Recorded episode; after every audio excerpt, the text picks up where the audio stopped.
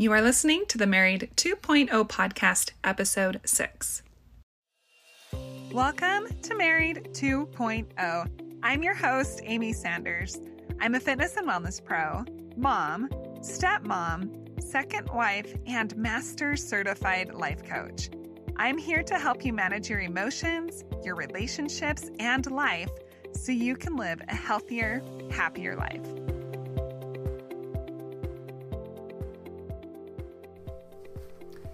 Hey everyone, we're excited to be here. I have Chris with me. Hello, I'm here.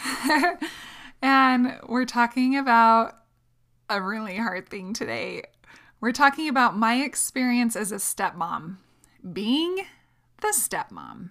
This is going to be a good one too. So get some uh, pencil and paper out and take some notes because this podcast is going to be jam packed with all sorts of information that you are going to need. And real experiences that we've gone through. And as we were going through this, we're like, oh my gosh, we are just laughing about some of them. Like, we've made it this far. We're awesome. right? And crazy.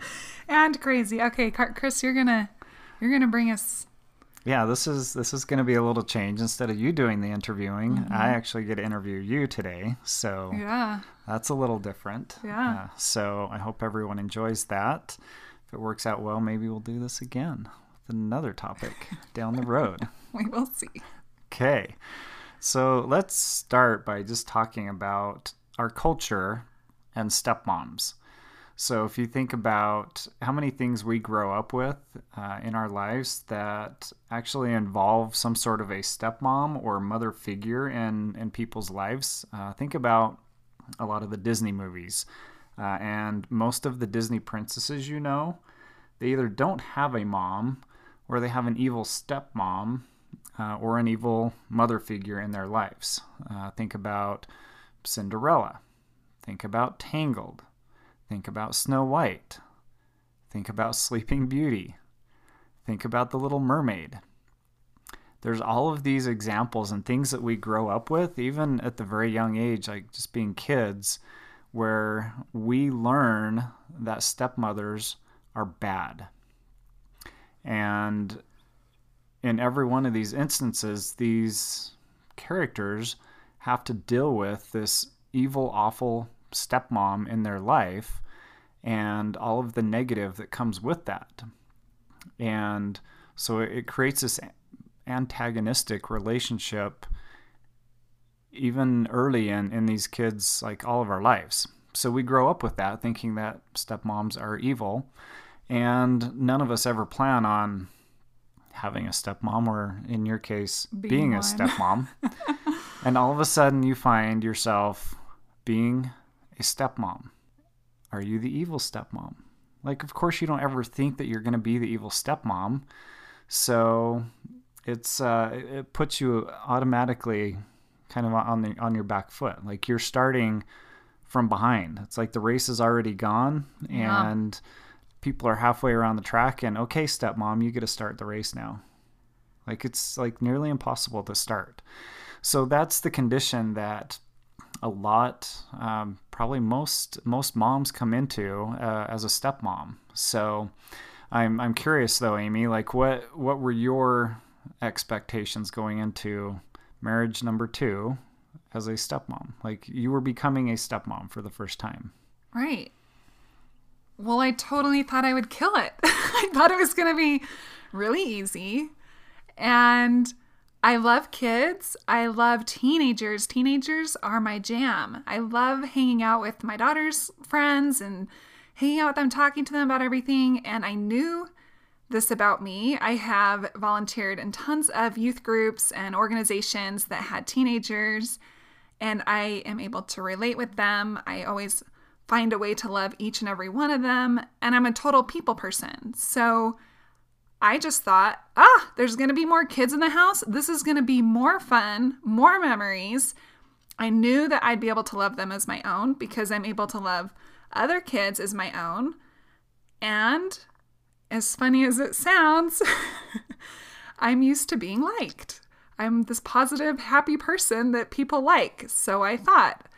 And so when that wasn't my reality as a stepmom, like right out of the gate, it about killed me. And I started looking at myself thinking, what's wrong with me? How come they don't like me? Why don't they like me? All these crazy thoughts. Wait, so are you telling me that you didn't look at your stepkids as slaves and have like a big long checklist of chores for them to work on, like mopping the floor and taking out the garbage? I actually didn't. Isn't that crazy? Wow. I just wanted to have like a bigger, happier family. I thought that that's how it would go. I was like, oh, I can win over anyone's heart. I'm going to do this. I'm all in. Okay. So those were your expectations going into it. Uh, obviously, because we're having this conversation, things probably weren't or didn't end up being that way. So, uh, what was it like when when you were dating? Like, at, at what point did you realize that maybe things weren't going to be quite like you thought they were going to be? Well, what's crazy is the first night we met, your, his kids were just all smiles and they were really cute. And the youngest two would fight over who could sit on my lap. And so one would sit on my lap for a little while and then the other one would sit on my lap and they would like cuddle up to remember when, how we went to that drive-in movie Yeah. and i was cuddling with a kid on each side and chris wasn't cuddling with me i was like with his kids that was my first night with them and i was like oh my gosh they're so great this is gonna be great you know i didn't know if you're gonna get married yet or not this is like the first time meeting your kids but that first experience i I thought it went really well. And so I had high hopes that these kids were just going to be really easy and great. And we were just going to cruise through that whole dating courtship and see where things go. And then as we continued to date, Like actually, while we were while we were dating though, like it was, and we dated for a long time. So this wasn't like a three week kind of No. uh, dating. It was like months and months and months of spending time with the kids. yeah, yeah. But it started as we started to get more serious, where they were thinking, wait, our dad might marry this girl. The older two started having reservations, but it wasn't dead yet. Not quite. What the the relationship wasn't dead, or what do you mean it wasn't dead? Like they they still liked me, ish, Ish. ish. The younger two were still fine, but the older two were starting to have some reservations and started to to be a little bit more. I don't know what's the word. kind of with withdrawn. Withdrawn, yeah, withdrawn. I'd say withdrawn. Okay, so like, wh- what did that actually look like though? Well, um, for instance, they we were dating, but Wednesday nights were your night with the kids. And remember that time where we were still just dating and we both happened to go to Chick fil A, the same Chick fil A that was 20 minutes away from both of our houses. So his. He had to drive north. I had to drive south, not knowing that we were both taking our kids to this place. That's right. You were out running errands, and the kids got hungry, so it was like you gotta Mm-hmm. So feed the kids quick, that's and that's we what they wanted. Yeah, so that's where we went. And we walked in, and you guys were there, and we're like, you and me are like, what are the odds? Oh my gosh. Your kids were not happy. And that was prior to being engaged. So that's what I mean. Like, they were, and they were, yeah, they're like, why is she walking in here? Whatever. You planned this. We're like, no, we really Yeah, didn't. we we really hadn't planned it. No. What else was going on? Um, the oldest wasn't coming as often. She was struggling with coming. This is prior to engagement. And then when you did propose, Like on my my weekends, you mean? Yeah. Yeah, on your weekends. And then when you did propose, the oldest two did not want to be there during that proposal. So they were they were on their way out, like but they weren't gone. Right. But once the ring was on the finger, everything changed. everything changed. Yes. Okay. So? So? yes, we got engaged, and then what happened? Uh, pretty much immediately, they started bullying my kids. They started acting out at our house. They were blocking us on social media, cell phones. They, you know, so even if we'd call, they were, we were blocked, which is just funny. Yeah, couldn't couldn't text, uh, couldn't see any social media posts. Uh, they'd always say that they deleted their accounts or just things just that- weird yeah, things just that like things kids were don't not- do. I mean, the oldest is 14. So you're just like, it was just weird behavior. In my opinion, I was like, what is even happening? If I would walk into a room, they would walk out. If I would text them prior to the blocking, like nothing back, wish them happy birthday, nothing back. If I tried to talk to them, it would be like one word answers, if any answers. There's times where they would just like stare at me and not answer, which I'm like, uh, I don't know what to do. if you weren't such an awful stepmom, I know. I mean, at that point you weren't even a stepmom. I know. It's crazy. So it's, yeah, when we were engaged, it really started changing. They also stopped, ref- or they started refusing to go to your house altogether. Like it was, so on my weekend my weekend time with with the kids they would refuse to come and and there were times i would go to pick them up like on a friday afternoon as soon as i could after work and i would end up sitting at the house for hours waiting for them to come out do you remember that well, yeah. And I thought it was crazy because I was like, leave. Then they don't get to be with you. We're going to have a lot of fun and now they're going to miss out. I mean, that's how I saw it. no it was it was really hard because obviously i wanted to spend the time with the kids like i had such a small window and opportunity to actually have that time and so if if that meant i was patient at, a, at the house for a little while to get them to come then I, I totally would but there were times i would spend hours just sitting there waiting uh, as they quote unquote packed and got ready you know to spend a whopping two overnights like Yeah. it shouldn't take more than five, maybe 10 minutes to, to pack for that, but I would spend hours waiting. Yeah. So, and then we'd get back to the house and it was, it was hard. Like there were so many things that were going on that was really difficult for me and, and more Well, for I you. I would cook. Yeah, I would cook. And if I touched any part of the food, they would not eat it. Any part. So then Chris started being like, well, I'll do the cooking on these weekends. And I would feel so bad. I was like, what? Now I'm a bad cook? Now I have a terrible personality? Now I'm not fun to be with? Now I'm like a naggy mom? I'm like, I could not win. They wouldn't get in the car if I was in the car. I mean, just the weirdest things, but they all hurt. Like it like hurt me. And i was like what am i doing wrong? Because i would question me. Right. Like you took it very personally. i took it very very personally especially because i was not used to that. I was used to being liked. I was used to things working out and things were not working out. So there was one time chris and i were spending time together with the kids and the kids were getting along and we're like, oh my gosh, we hear laughing and playing downstairs. Wow. So we stayed upstairs just happy that our kids are getting along. And we're like, okay. And Chris is like reassuring me, see, me, this is okay, everything's fine. It's gonna work out. Everything's gonna work out. And I'm like, okay, all right. Okay. It was just like that sliver of hope where we're like, okay, Maybe we've crossed the threshold and, and the kids are gonna, we're gonna actually pull this off and the kids are gonna blend. yeah. Until the next morning. when I wake up and I go downstairs to where the kids were, and it is a disaster.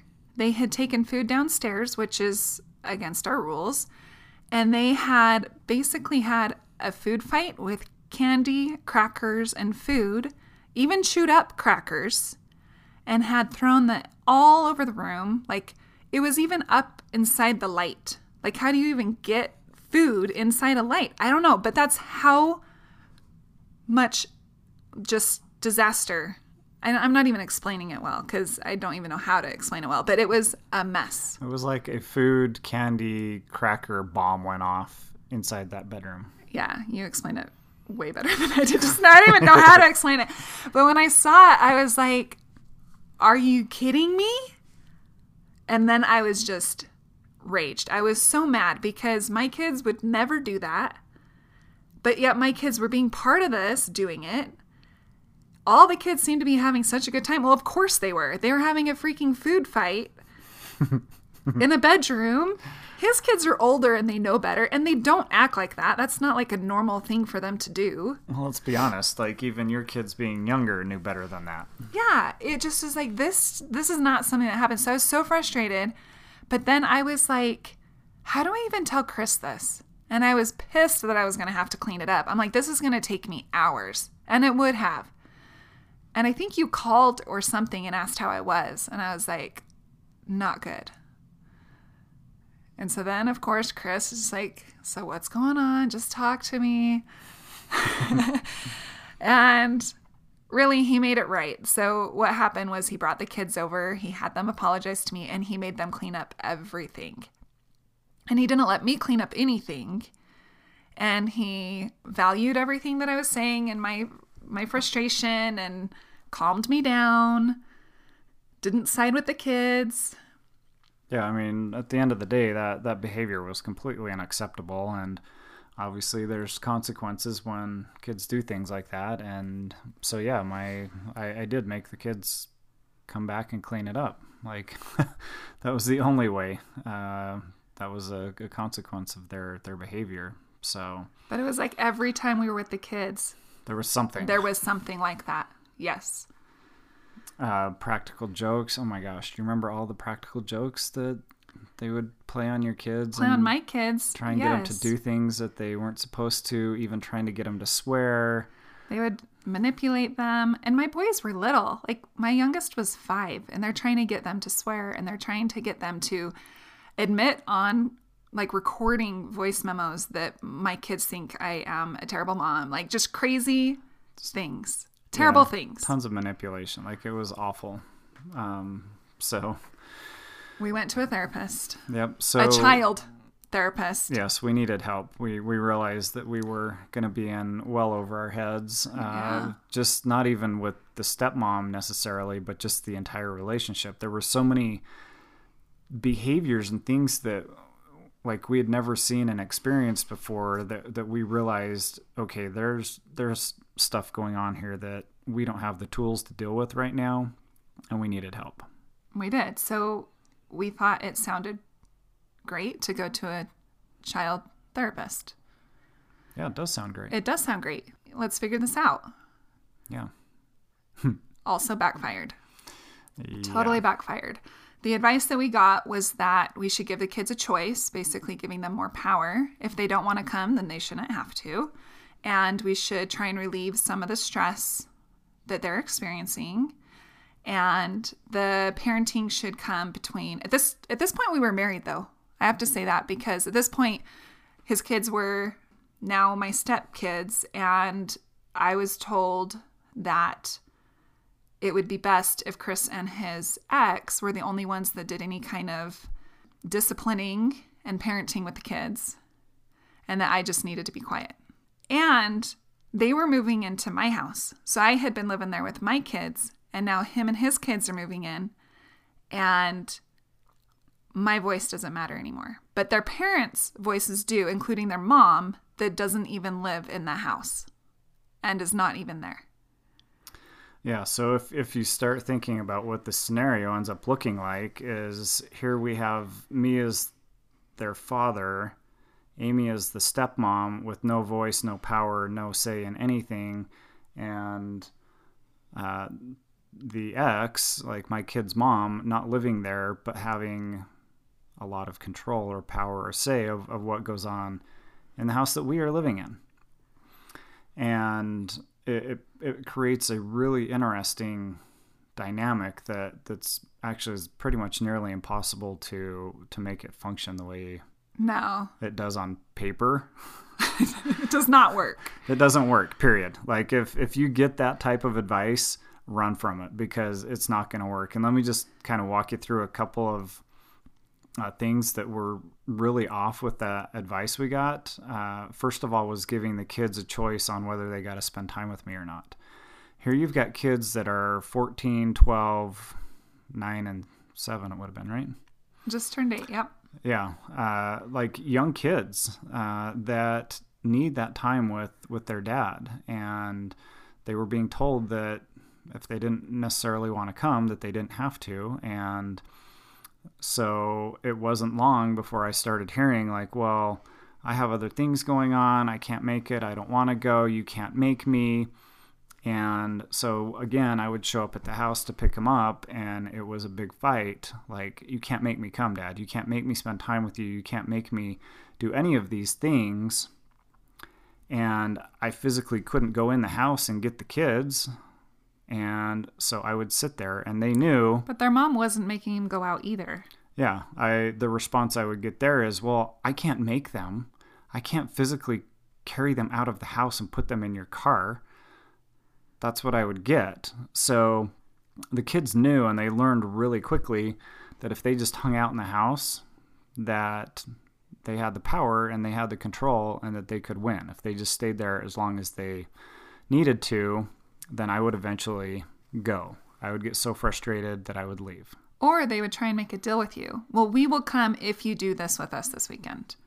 So yeah, very conditional, uh, and so that's one thing that doesn't it doesn't work is giving the kids that choice and that power. Uh, granted, there are times when kids are going to have things going on, like if there's activities uh, or you know special birthday outings or experiences, but those can all be clearly communicated well in advance. Uh, so the scheduling uh, and that power, um, kids still need to spend time with their dad. Mm-hmm. Uh, and there's some things we learned and, and have learned uh, to make some of that easier with on the kids. Uh, so that really that really backfired though. Yeah, and it also backfired on me, feeling like I could never say or do anything. That was hard because I was like, Kate, they're here, and Chris would leave. So Chris, you know, goes somewhere for a few hours or whatever, and here's the kids and I'm not supposed to be able to say anything other than happy things and make their lives really happy and good. I don't know.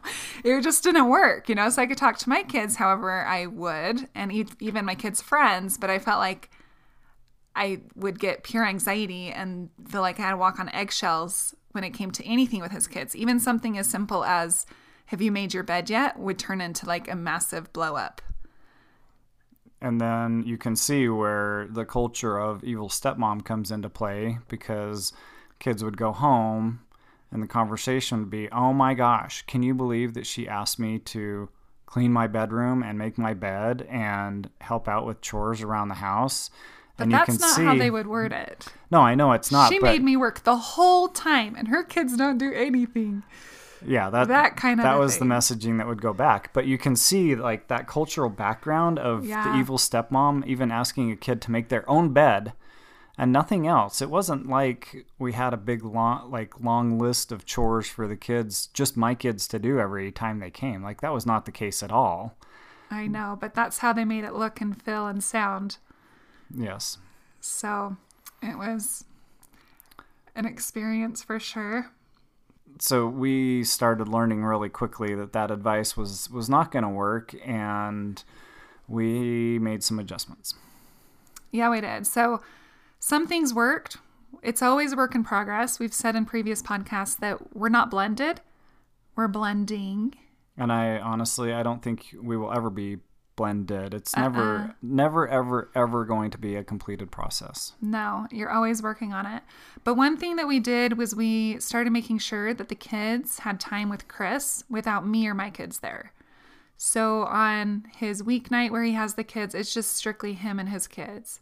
And then when they come, he will do things with them that is special. So he's gone on hunting trips with his son, special dates, camping tree or camping trips, uh, I've taken the girls to get manis and pedis, and that's, you know, a fun little thing to do.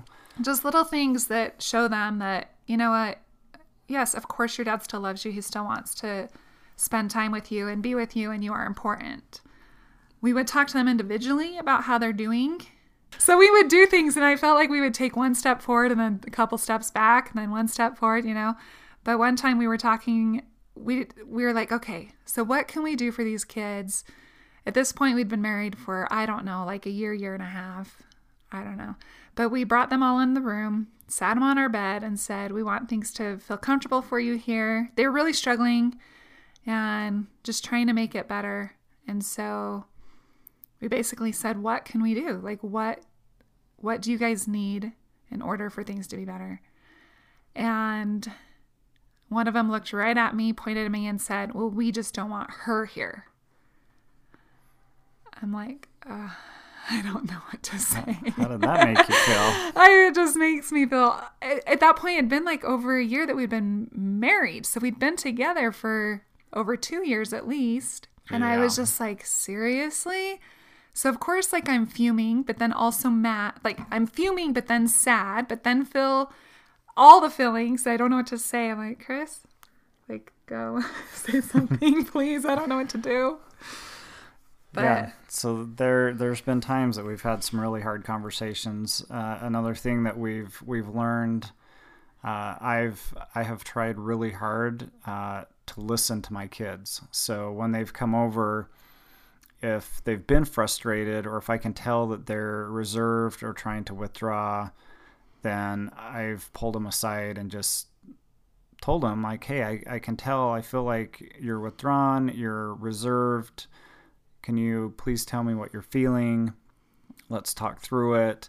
And there's times that they've they've been frustrated with things, and you know it's that's just part of being a member of a family. Uh, but I've I've been really I've tried to be very attentive to how they're acting and making sure that they feel like they can talk to me, and I'm I'm gonna listen. I'm not gonna take sides. I'm not gonna point things out and tell them that they're wrong or tell them that Amy's wrong, but I want to listen and hear everything that they have to say uh, so they know that they can come and talk to me if, if they need to. And they don't always do it, but uh, it's something that I've, I've tried really hard to pay attention to and make myself available to really just sit down and listen to what their feelings and mostly to make sure that they know that their feelings are important and that they Right. they really they do matter to me there's times that I, I can't do anything about their feelings. I can't solve the problems, but they at least know that I'm there to hear them and to value their feelings. So, what has been your experience as a stepmom? Uh, first of all, hardest thing I've ever done, hands down. And I would like to say I've done a lot of hard things, but this has been by far been the hardest. I'm going to go into detail here because I think there's a lot of women who feel this way. And so I want to make sure that you guys realize that you're normal. I felt like I wasn't normal for a long time. But there's a lot of guilt that comes around being a stepmom because society tells you, you know, society's talking about this evil stepmom that everyone believes stepmoms are- evil, but then I'm supposed to just love these kids that have just dropped into my life unconditionally, yet I have major anxiety every single time they come over. And so it created a lot of internal conflict here. Where I was just like, oh my gosh, I'm supposed to love these kids unconditionally, yet I can barely handle them in my house. Like if they were the neighbor kid, I'd be saying, go home. But I can't say that. So then I would feel really bad. And I would feel like I am just like the worst person ever. Every other Friday night would be the start of our kid night. And so Chris would go drive down to pick him up and my anxiety as like the minutes would go by, getting closer to when I knew they were going to walk through my house would skyrocket. My anxiety would be so high and I don't even struggle with anxiety that bad. But I would dread the weekends cuz I just didn't know what was going to happen. And so sometimes I would talk to friends about my frustration and no one understood me because they weren't in this situation. They were not a stepmom. So on the outside, sure, they can give all kinds of really great sound advice like just be patient with them. Try this and try that. Oh, just continually forgive them. Oh, they're just kids. They don't know any better. And I'm like, wait, my kids are younger than them. And my kids are not doing any of these things. And they also come from divorced parents. And so I'd be like, no, that's not it. Uh, I'd also hear things like, just take the bigger road. You're the one that's the adult. You're the adult. Can you imagine how the kids must feel? Things like that. And I'm like, whatever. You don't know what those kids are doing. You know, like all these crazy emotions inside. And then they would give me their own parenting advice. And they're parenting their own kids with their husband inside the home, which I love that for them, but that was not my reality. Anyway, none of the advice really stuck. And I felt really alone because I just felt like no one's going through this that I was in contact with at that point. So I'd feel really bad that I didn't love them the way I loved my own and that something was wrong with me.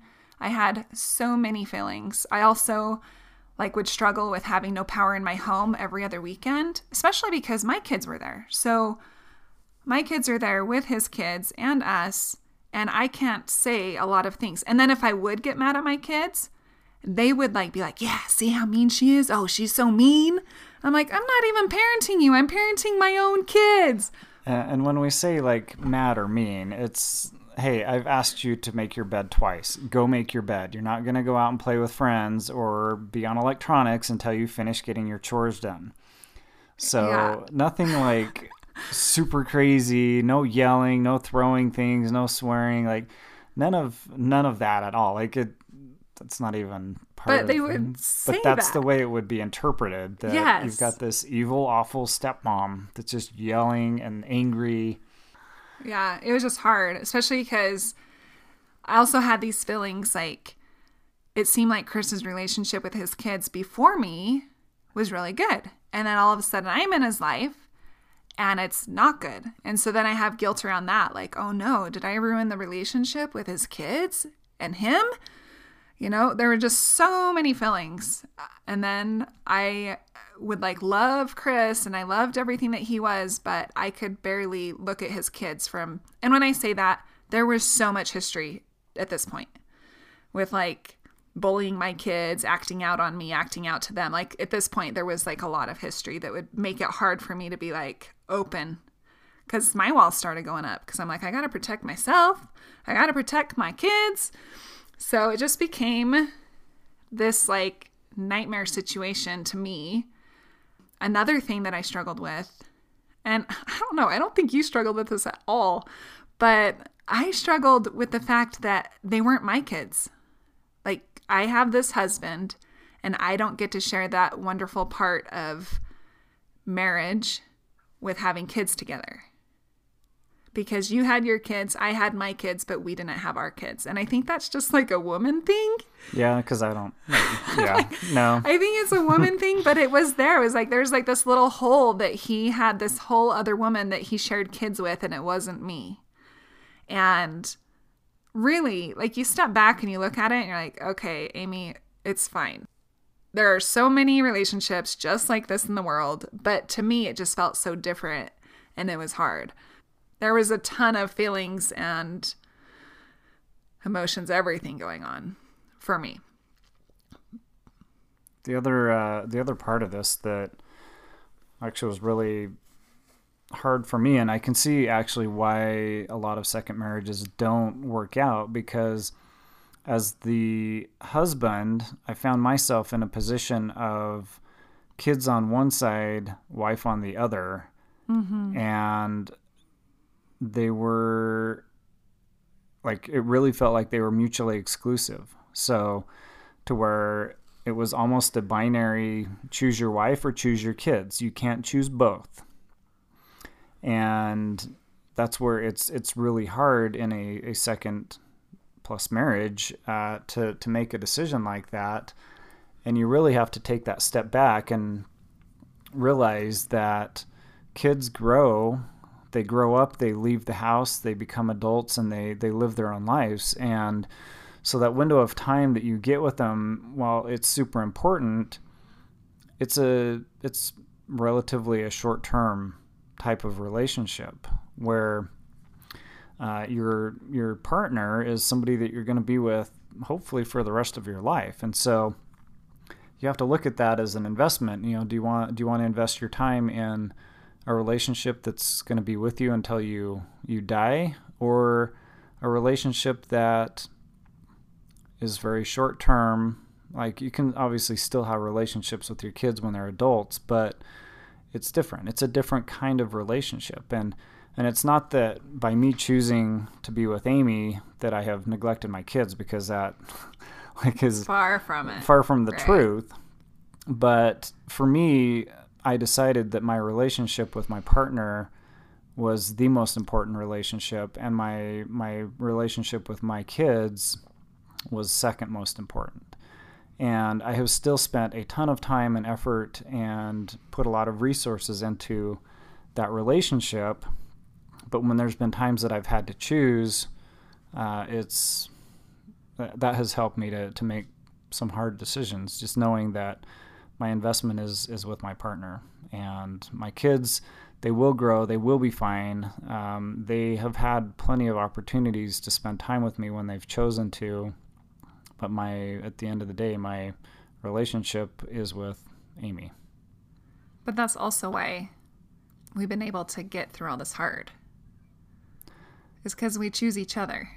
Right. And that that's the point is that's got to be the first part of your marriage. Yeah.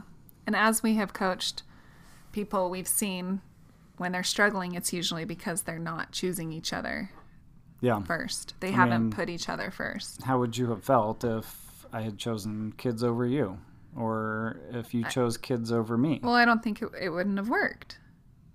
Right. That's the thing. Like it's that that's a huge indicator of, of where your partner's priorities are. You know, and, and again, we're not saying that you just neglect kids and that they're not part of your lives, but when it really gets down to the core of what the relationship is, is it with you and your kids or is it with you and your partner? But if you and your partner have a healthy relationship, it's also a really good example to the kids, and the kids are able to learn from that and they'll be okay, Yeah. you know? So there's a lot to that. There is, and and really with everything we've learned, I think, given our understanding now, we were in an impossible situation. Like it wouldn't have mattered even if you had been an angel and like their best friend. I was an angel. oh yeah, No, but really it didn't matter. But that's what we're going to get into right now. I know. That's that's this what is I'm. the good stuff. That's my point though. Is Yeah. Like you weren't doing anything wrong as a No. mom. Like you are an amazing mom. Okay, you you've done a fantastic job parenting your own kids, and you know they they are very self sufficient. They uh, can take complete care of themselves. They they know how to cook. They know how to clean. They know how to do all of the things, and they have had obviously a great influence in their lives with you. So it's not that you're not an amazing mom because you are. And you're an amazing person. So it's not that either. There's like something else that's in this relationship with the kids that makes it not work. that makes it not work. And that's what we're going to jump into. That's what we're getting into right now. So after that therapy, uh, therapy with a child therapist did not work. So we shifted gears, and we also read a lot of books. But we decided so many books. so many books, and some of them are so boring. It's like, but helpful. I know, but man, I know. So we decided to find a therapist that specialized in divorce, blending families, and all of the stuff that we were faced with. And we learned a lot. You want to talk about it? Yeah, let's jump into it. Why not? okay, so A number one, the biggest problem is what they call the loyalty conflict. So if if you don't know what this is, uh, I guess we can give a real quick uh, definition. Uh, basically, if you think about most kids, uh, they obviously love their mom, they love their dad. And in a relationship like this, you are trying to insert another woman into their life. And their natural tendency, and some of, some of it is cultural, is that they they don't want that additional woman in their life. And uh, so they will, by nature, cling to their mom. And that's really where this loyalty conflict comes from. Because if the mom doesn't let the kids know that, hey, it's okay if you have a relationship with another woman. It's okay if you go and have good times and if her house is different or she cooks different or she has different rules or different parenting styles or any of these things. If the mom doesn't let the kid know that hey it's okay for those things to happen. She's still a good person. She may might be different than me but it's okay you can love her and you can care about her and you can have great experiences with her if the mom doesn't essentially say those things then it creates this loyalty conflict because they obviously don't want to disappoint their mom. They don't want their mom to feel like, oh, this other woman is better than you are. Uh, they they feel that conflict. But if the mom says it's okay, it unlocks that entire relationship, and that's like it. It sounds crazy simple, but you know, Amy's experienced the other side of that of being the mom with a new stepmom in her kids' lives. It's not always that that easy, but that's that's really at the core what it is. It's allowing kids to have a relationship with a stepmom and letting them know that it is 100% okay. Mm-hmm. Because then that puts the kids in a position. Like, let's just walk through a scenario. Let's say, say kids come spend the weekend with dad and and their stepmom, and they have some really really fun things happen. Maybe they go uh, on some activities. They have a really good meal and like just a great time, and they can let their guard down and they can they can just be kids and they've got their dad there and their stepmom and it kind of feels like a normal family maybe for you know some time and as soon as they they get back with mom mom's like hey so how was your weekend now put yourself in the kids position uh, if they say, "Oh my gosh, I had the best weekend. Like we went and did these really fun activities and we ate this great food and it was so much fun." If mom says, "Oh my gosh, I'm so excited for you. That was great. Like I'm glad that you're able to do that with your your dad and your stepmom." Then the kid's going to feel and know like, "Hey, like that was okay. Like right. it's okay for me to have those experiences." Versus let's say mom is jealous about the situation and so kid comes home and, and mom says, Hey, how was your weekend? And kid in their mind is thinking, Oh my gosh, I had the best time. We went and did all these fun things and great food. And knows that mom's going to be disappointed or upset or mad or fill in the blank, like whatever that emotion is that mom's going to feel. And so the kid is is going to feel that conflict. Like, am I loyal to my mom or am I loyal to my, my dad and my stepmom? And if they don't feel safe sharing those experiences, then they're going to say, nah, well, it was all right. I had just an okay time. Even though inside they know that they had a great weekend, they had a great time, but they don't feel like they can share that. They can't be themselves. And so it puts them in this really like crazy hard spot. And typically, those kids are going to live with mom. And so mom is the one that you have to keep happy mom is the one that you spend the bulk of your time with. And so if she's mad, if she's frustrated, if she's jealous or any of those things, then life could be pretty miserable. So kids learn really quickly in these types of situations how to communicate and what that messaging needs to be back to mom after a weekend at dad's. Yeah. And that's what was so hard for us that we didn't understand before we knew what this loyalty conflict was because I felt like I was doing all the right things, but well, it didn't matter. And you were doing all the right but things. But it didn't matter. It didn't matter what I did. I was always this total bad guy. I remember taking your daughters. So I took his kids, his two girls, for a full day where we went to lunch. We went and got our nails done. We even came home and I did crafts. By the way, I hate doing crafts. I just have to say, like, I was really trying to be a plus stepmom. and so these crafts were not short, they were a long time, and I did them, and they had a great day, but then they didn't. Yes. Next it wasn't you know, wasn't long after they left that I get a phone call. And their mom is screaming at Chris that I have been the worst ever to them. And I'm like, are you kidding me? So, me, I'm like, those bratty kids, I just did all these things for them. And they go home and tell her all, what? You know?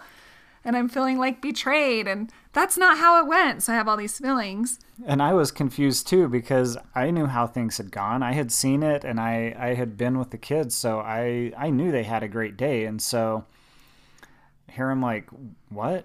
Like, this is not what we experienced. No, but that became the usual. Yeah. He would get a phone call or a text or an email saying that the kids hated this, they hated that. Everything's and terrible.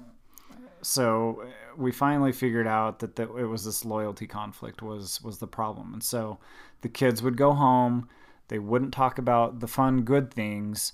Uh, they would say things were, eh, okay, it was fine, except for there was this one time that Amy Amy did this or Amy did that, and then that's what would be latched onto, and that's what the conversation would center around, and that would lead to the email slash phone call slash text message how dare Amy do this to our kids? And, you know, and be like, what? I'm like, first of all, I never even did that thing. But anyway, it became it became really hard.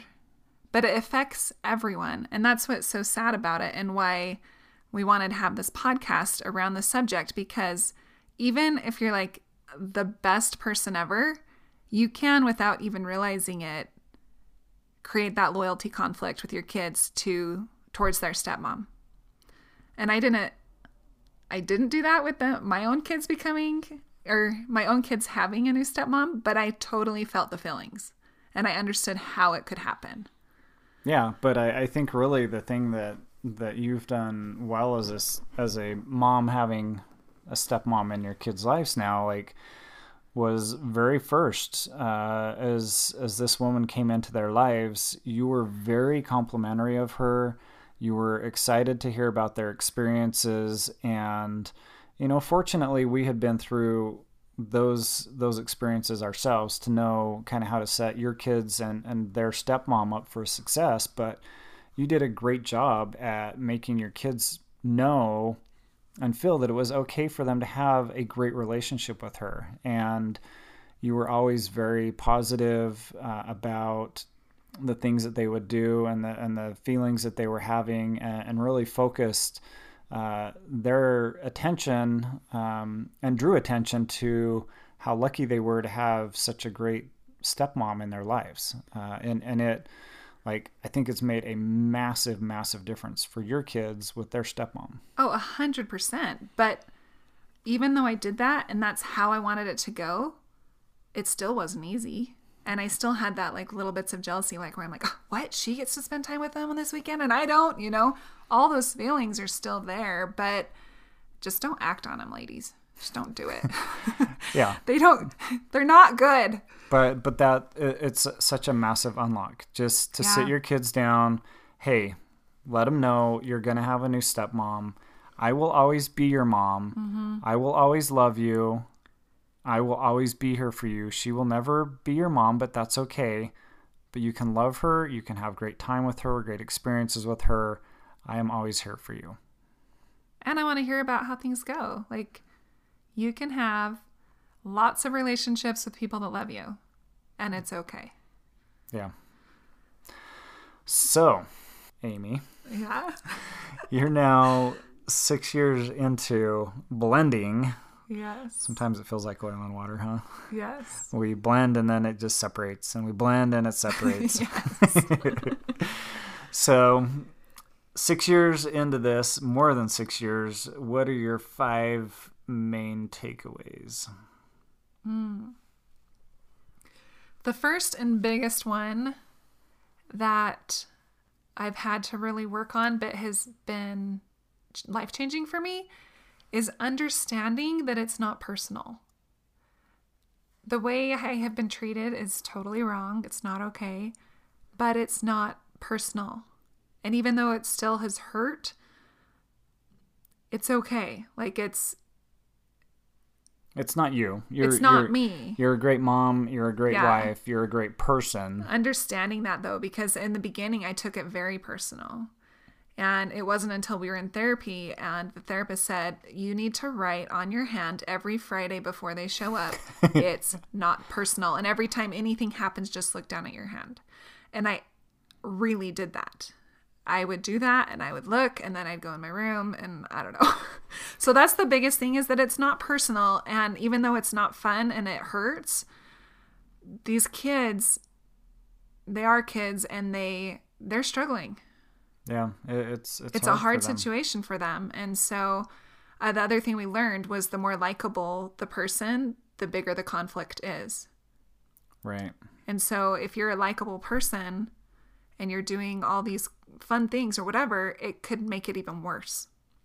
Yeah. So I like to say that's our problem. I'm super likable And and humble too. and so humble. so humble. Okay, actually, just All kidding. right, all right. Okay, so, that's number, that's number one. What's number, two? One. So the second thing was to give myself permission to take time out whenever I needed. And this was hard for you. Yeah. This was hard for you because he would want me to be with them and him. And when they were ignoring me and when I didn't matter, like I would try to talk to them, they wouldn't talk to me and they're talking to their dad. They look straight at their dad. They act like I'm not there. It makes it really hard to want to even be in the room anymore after you're ignored for an hour or plus, whatever. Or when something bad happens and you're just really frustrated. Chris wants me by his side with them, and I want to crawl in a hole. Uh, giving yourself the permission that it's okay to take a time out, like go do something for you. Go in your room, watch a show, go on a run, go do whatever you need to do to be able to deal with the situation so you can get through the situation. And that was huge. In the beginning, I did not do that. I would just like literally stay by him, dying inside because I didn't have a voice. I felt like I walked on eggshells. I felt like they were just like looking at me with their hate eyes. And I was like, just didn't like being there. It was really hard to be there.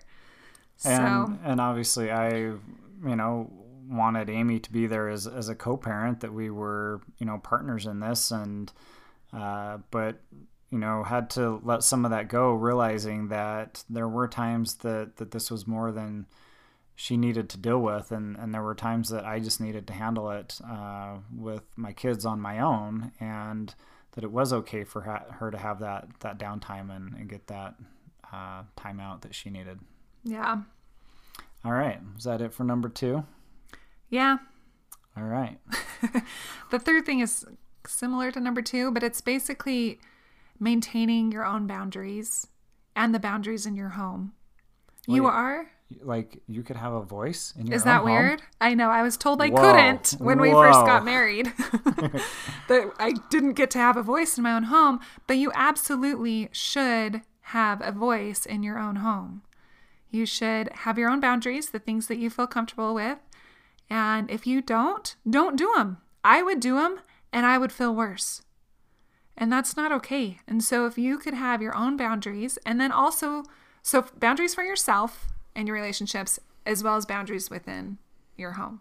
If certain things aren't allowed in your home, guess what? You get to be the one to say that they're not allowed. And if your stepkids are yelling at you or hate that you said that, so be it. Guess what? They're going to learn that that's not acceptable and it's going to get better.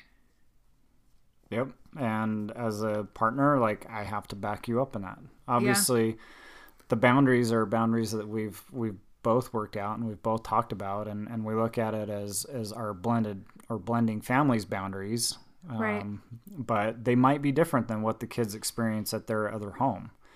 So you know you've got to communicate that with the kids, but then they'll know like, hey, this is we are a separate family. We're a different family. We're not the family that's at your house. We're at this house, and here are the rules for this house and this family. Yeah. Another Okay. thing I've learned is that my feelings are normal and they're okay.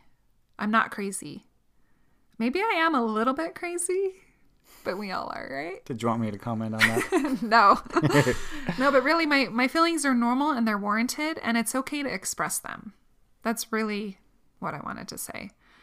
And also, I'm not their mom and I'm not their dad. This one was really freeing for me and I don't even think I've ever talked to you about it.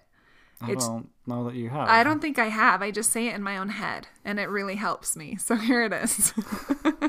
All right, let's let's hear it. I'm excited. What what is this revelation we've got?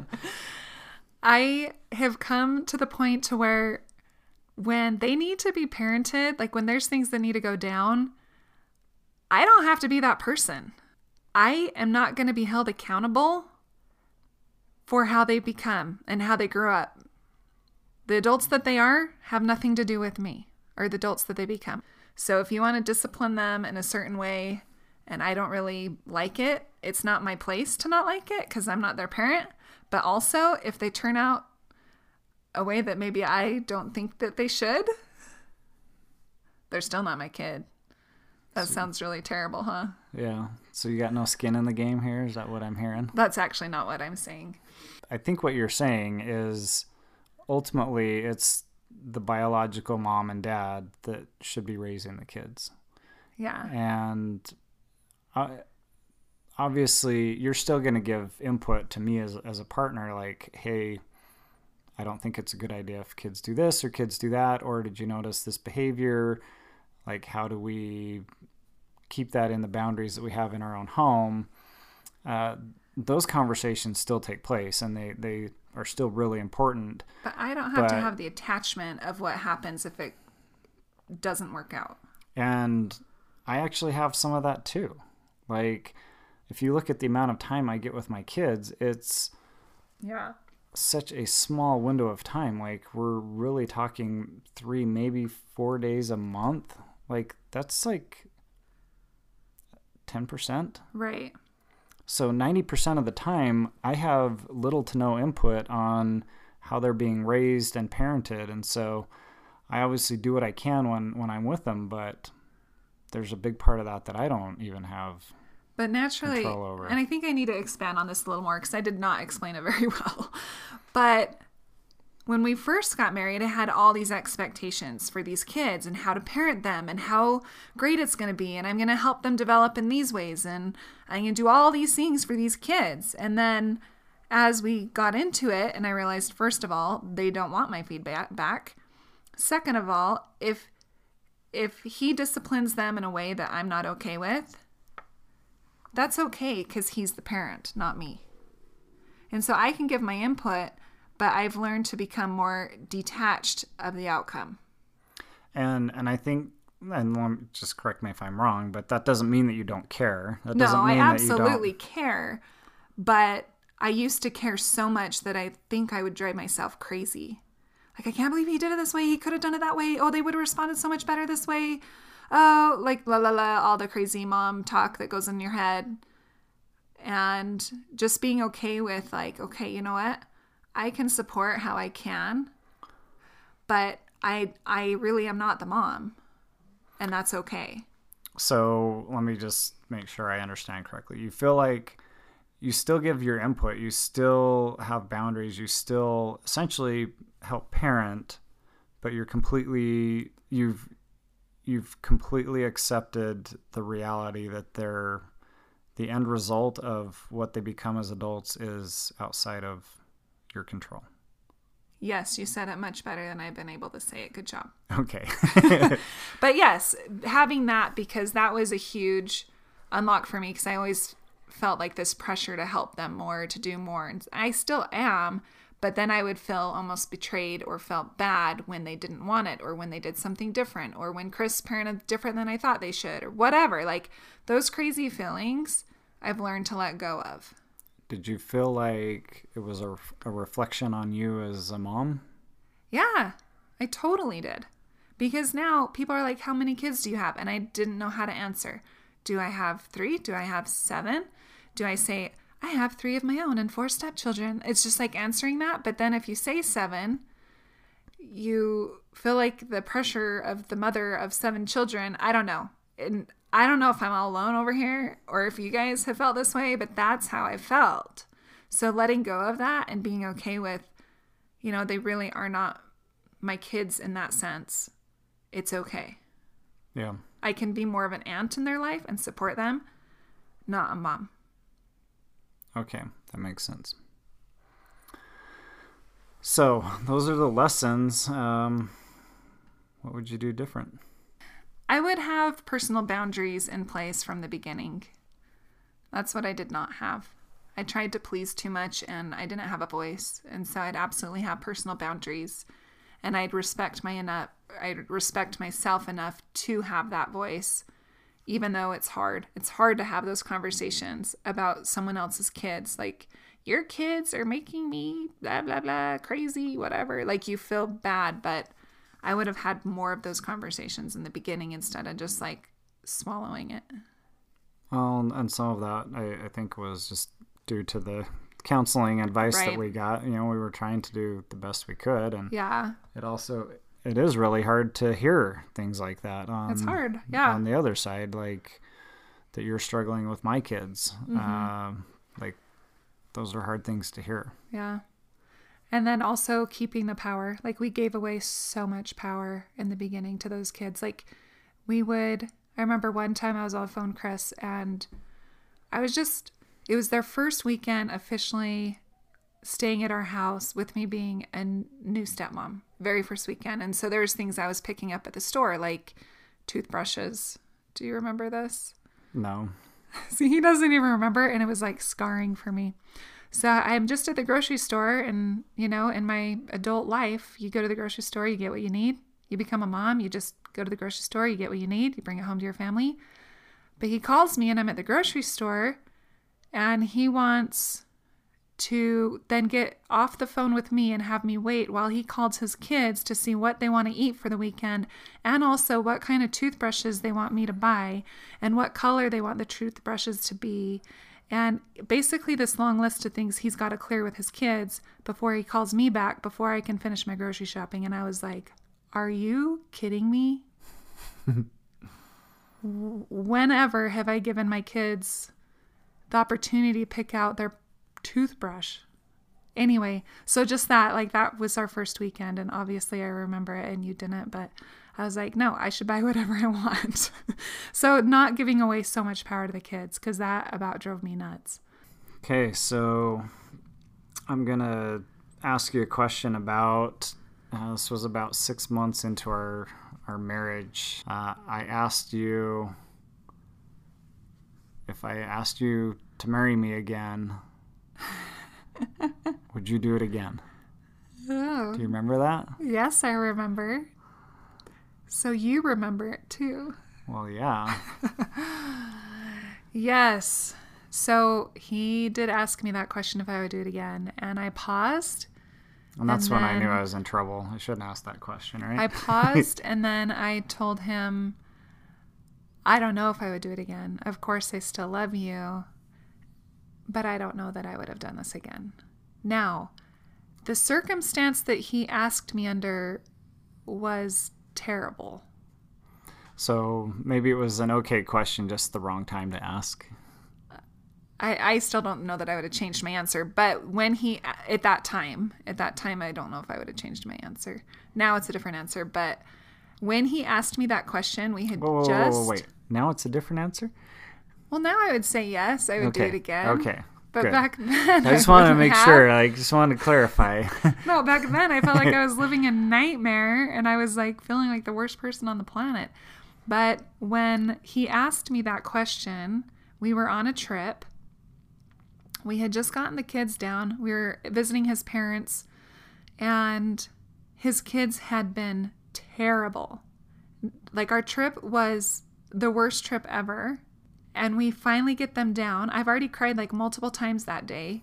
And we're f- finally in bed and he rolls over and asks that question. I'm like, hey, it's been a nightmare day. Why would I ever be like, this is so wonderful. I love it. Let's do it every day. Yeah. So the timing, Little suspect. yeah, yeah. Okay, so that was like that was six months into it, and now here we are, six plus years. Like, why did you stay if it was so awful? I stayed for multiple reasons. Number one, because I do love you and it's a really deep love. I think that's still not enough to stay a lot of times for a lot of people. The big difference is that you choose me. So even though things have been terrible and really hard with the kids, we have been able to work together on it and you have chosen me. You've shown that I'm important to you and that we will get through this. I think that's probably the biggest reason that we've been able to. Also, you haven't like defended your kid's behavior, saying, well, it's okay or whatever. Like, I've looked at, since we've been in this situation, you end up finding friends that are in similar situations. And so you share stories. And, and then also through the coaching that we've done, you know, we've now worked with lots of people in these situations. And the common denominator is that we do choose each other, which we've already talked about today. But a lot of parents will side with their kid even when they know that their kid is in the wrong. And that creates a wedge between the partners. And so you have recognized that it's wrong, you've recognized that it's hard, and you have helped me see that it will be okay. So it has been a long road. Yeah, definitely not easy. Nor is it over. Nor is it over.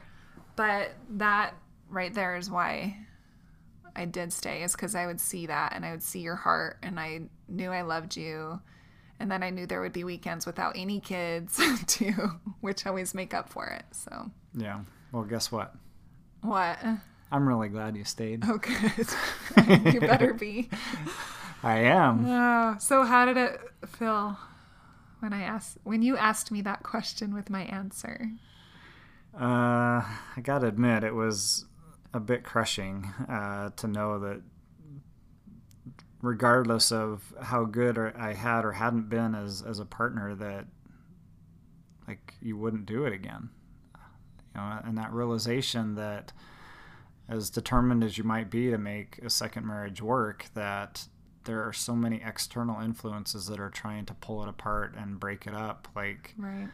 you might as as perfect as you might be as a partner you still might not make it because there's so many things working against you. And uh, so you know if anything yes it was very hard to hear. Like it just it crushed me a little bit but it also taught me that i you know really need to pay attention to your your feelings and be aware of of what you're going through and, and support you to make sure that our relationship was a number one and and that's you know really as we've talked about uh, has helped us get through a lot of really really hard things Yeah, but that's when we really started changing things too. Was when I answered that question that way.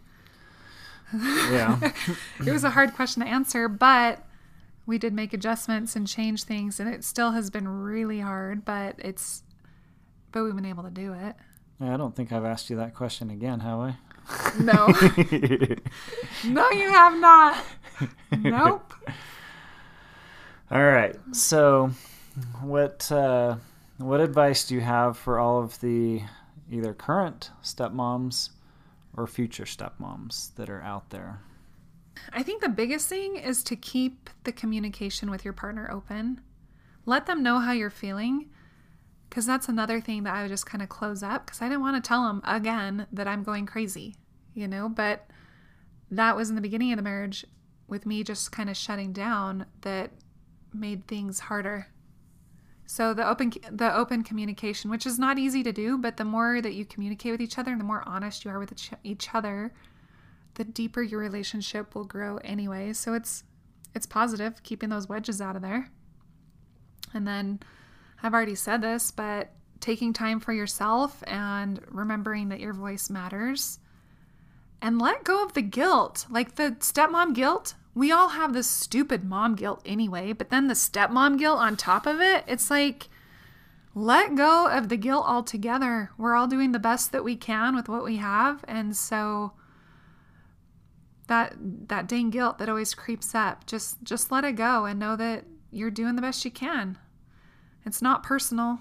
The way they treat you is not personal.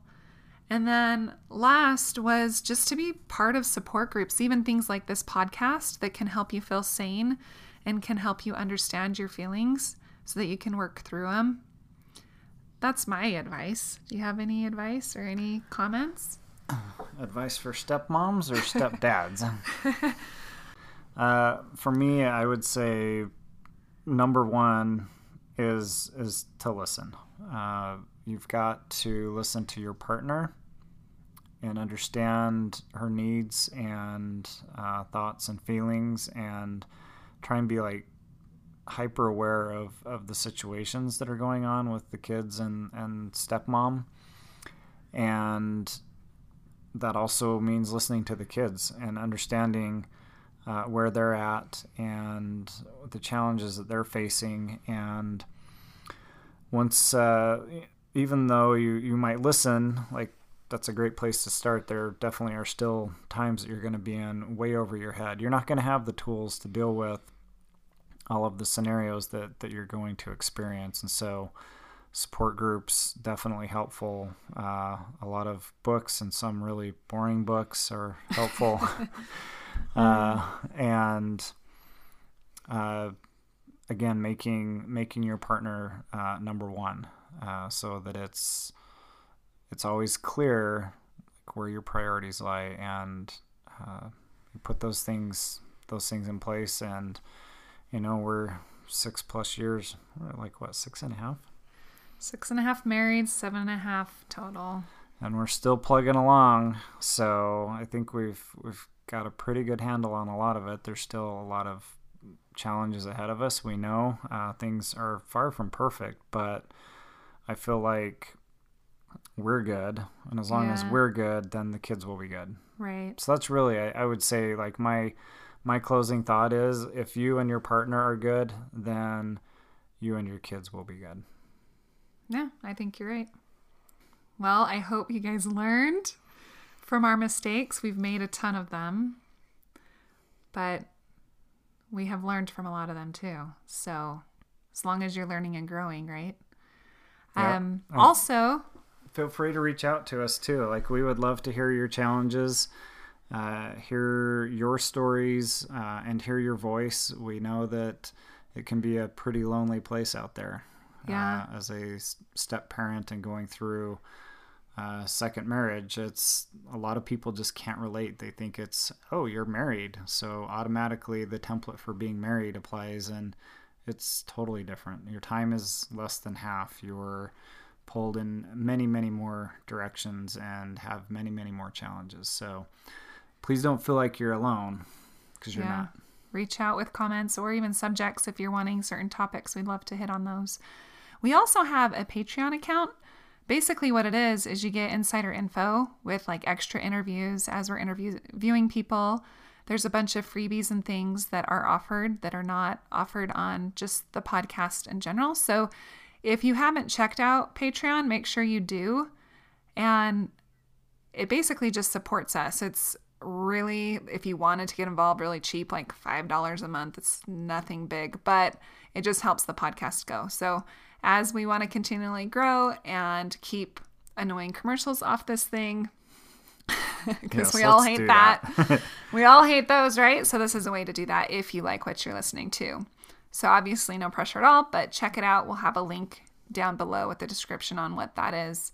And we also feature people from our our Patreons. We will feature them. I said Patreons. It's actual patrons, but the website is Patreons. Just to be clear, Yes. So, just to be clear. Just to be clear. Anyway, thanks for listening, and we look forward to having you on another podcast. Thanks. Bye. Hey, if you enjoyed listening to this podcast, make sure you are subscribed to my weekly newsletter and Facebook group so you don't miss anything. Find both on my website at luckysanders.com.